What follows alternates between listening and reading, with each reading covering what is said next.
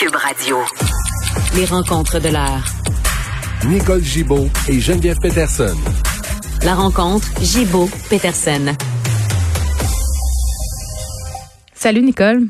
Bonjour Geneviève. Hey, euh, pendant le procès de Guy Turcotte, on a beaucoup parlé là, de ce qu'on appelle maintenant les batailles d'experts. C'est-à-dire qu'à l'issue d'un procès euh, entre les avocats de la défense et la couronne, il y a l'air d'avoir tout un ballet euh, qui met en scène justement différents experts. Puis on a cette impression quand on est dans le public que chaque partie tire la couverte de son bord pour avoir la peine, pour avoir la peine qu'il juge euh, juste, là, c'est le cas euh, dans un dossier, un juge qui dénonce justement ce magasinage d'experts-là pendant un, procès pour meurtre. On a eu la sentence, mais le meurtrier, euh, bon, on tente de le faire déclarer délinquant à contrôler. Puis bon, là, on a des experts qui se contredisent, puis ça, ça fait durer la procédure.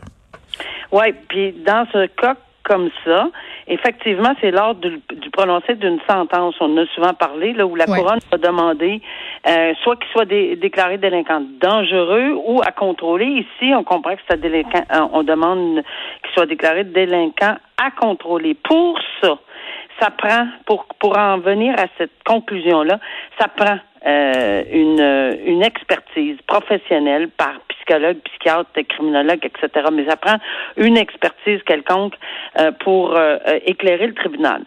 et ça, c'est évidemment, ça se doit. Et là, bon, la couronne a présenté son document. La défense a fait, ce que je comprends, une contre-expertise, mais c'est parce que toutes les deux parties c'est-à-dire même celui euh, qui a fait la contre-expertise euh, dit oui, euh, c'est un candidat pour être déclaré délinquant à contrôler. C'est-à-dire qu'il va être suivi beaucoup plus longtemps que normalement, même après une libération conditionnelle, il va avoir une longue période de surveillance pour la sécurité du public. Beaucoup plus long que s'il y avait une probation. D'ailleurs, on ne peut pas en avoir de probation si on est au pénitencier par la suite euh, c'est seulement que des sentences de deux moins un jour. Alors, tout ça pour dire que ben là, ça n'a pas l'air que et on acceptait vraiment ce verdict, si on me permet l'expression, du, de, de, des experts. Donc, on aurait demandé un autre expert. Puis là, c'est là l'impatience et je comprends tellement. Euh, bon, ça, ça va finir quand? la phrase est euh, allez-vous magasiner jusqu'à ce que vous trouviez l'expert qui va dire ce que vous voulez entendre? C'est un petit peu normal. Et oui, on l'a entendu énormément dans le procès de Guy Turcotte euh, qui a été reconnu coupable pour le mettre sordide de ses deux enfants. Hmm.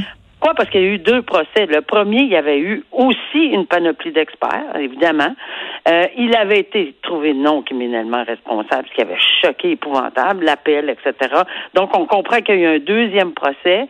Et par la suite, il y a eu encore des, euh, des experts euh, défense, couronne, euh, etc. Puis c'est pas, on, on les voit pas toujours ces expertises-là. Quand le procureur, les procureurs demandent une expertise, je parle pas du procureur de la couronne, mais surtout en défense, euh, c'est possible que ça leur appartient. C'est eux qui, qui, qui mais tu sais quand il dépose ou quand c'est demandé par la Cour, ça c'est un autre paire de manches, là.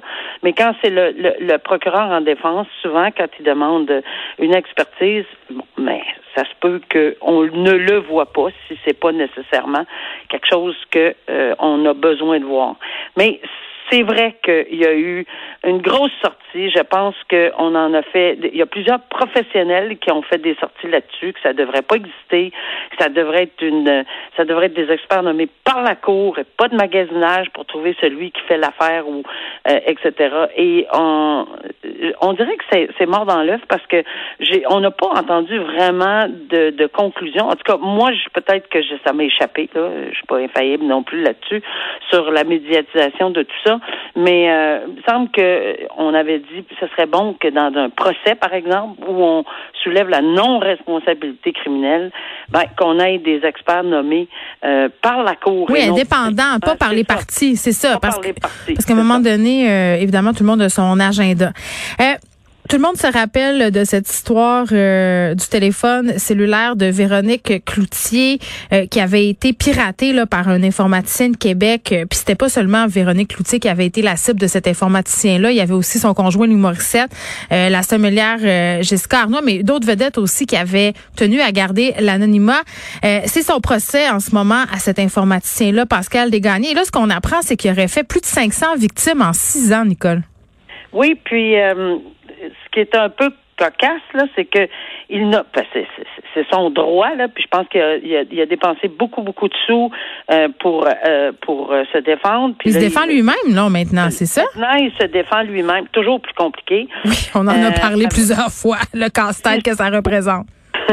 c'est surtout plus compliqué au niveau des procédures et de la façon dont ça parce, que ça c'est pas quelque chose il connaît probablement l'informatique pas mal plus que moi et toi ensemble et bien du monde là mais il connaît pas nécessairement comment ça fonctionne au niveau des procédures judiciaires. Et là ben on est en gestion d'instance, que j'ai compris. Ça veut dire que là, on est, c'est quand même long, là. Ça fait quand même un bout de temps que ce dossier-là dure. Il faut que ça avance. Donc, un juge qui est nommé spécialement pour faire la gestion, là, où ça s'en va, quand, comment, pourquoi, combien de témoins, toutes ces questions-là, c'est fort intéressant parce que on, voit par une gestion, par une, audience de gestion d'instance, là, qui se tient à la cour, devant un juge qui est nommé pour ça, mm-hmm. combien de témoins, euh, combien de temps ça va prendre, etc. Et c'est là que le monsieur a appris par ses questions, parce qu'il se représente seul. Puis je pense que c'est c'était le but. Je, je suis pas certain que c'était ça qu'il voulait vraiment savoir là. Mais là, c'est plus une trentaine, c'est 500. Tu sais, j'imagine de voir la personne faire quoi. Euh, alors, euh, tu sais, au début. je me demandais, moi, y a-tu 500 vedettes au Québec? ben, je pense que c'est partout, pas juste au Québec. Hein. Oui, c'est ça. Il y a, il y a, aux États-Unis également. Euh, selon euh, ce qu'on comprend, là, c'est que c'était pas il n'y avait pas d'intention malicieuse, il n'y aurait pas partagé.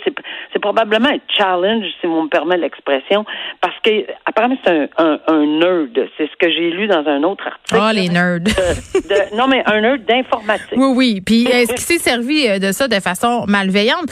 Euh, ça, ça c'est une autre question. Puis tu sais, moi, ce qui, ce qui a attiré mon attention, Nicole, c'est qu'au moment euh, des faits reprochés, Pascal Desgagnés faisait des mandats pour Desjardins, travaillait pour la Ville de Québec, l'Assemblée nationale, euh, tu sais, tu dis dans la foulée euh, de la fuite des données chez Desjardins, quelque chose qui a été mis de l'avant, c'est attention avec les personnes qui sont à l'interne, on sait jamais qu'est-ce qui est motive. Ça, ça en est une bonne preuve. Je dis pas qu'il s'est servi euh, de, de, trucs chez Desjardins, mais quand même, il avait accès à de l'information sensible. C'est fou quand même là, de lire ça ce eh matin. Ben, mais c'est ça, il y avait accès. Il n'y a pas d'antécédent. Fait mais non, rien pouvait nous laisser croire ça. Pouvait laisser croire. Il n'y avait pas de, de, de, de drapeau rouge, rien. Puis, euh, tout le monde semble confirmer de tous ces gens, de toutes ces, ces, ces, ce que tu viens de mentionner, mm-hmm. dire non, il n'y a personne qui s'est plaint euh, qu'il y a eu un vol d'identité ou un si ou une fraude quelconque, etc. Mais il fait face quand même à de la faute parce que ça en est, c'est des chefs d'accusation très sérieux. Sais-tu qu'est-ce que ça vient euh, appuyer? C'est ce que les experts souvent en cybersécurité nous disent, c'est que où il y a de l'homme, il y a de l'hommerie, puis ça, c'est pas juste les cyber en sécurité, euh, les personnes qui sont expertes en cybersécurité qui peuvent avancer ça, là.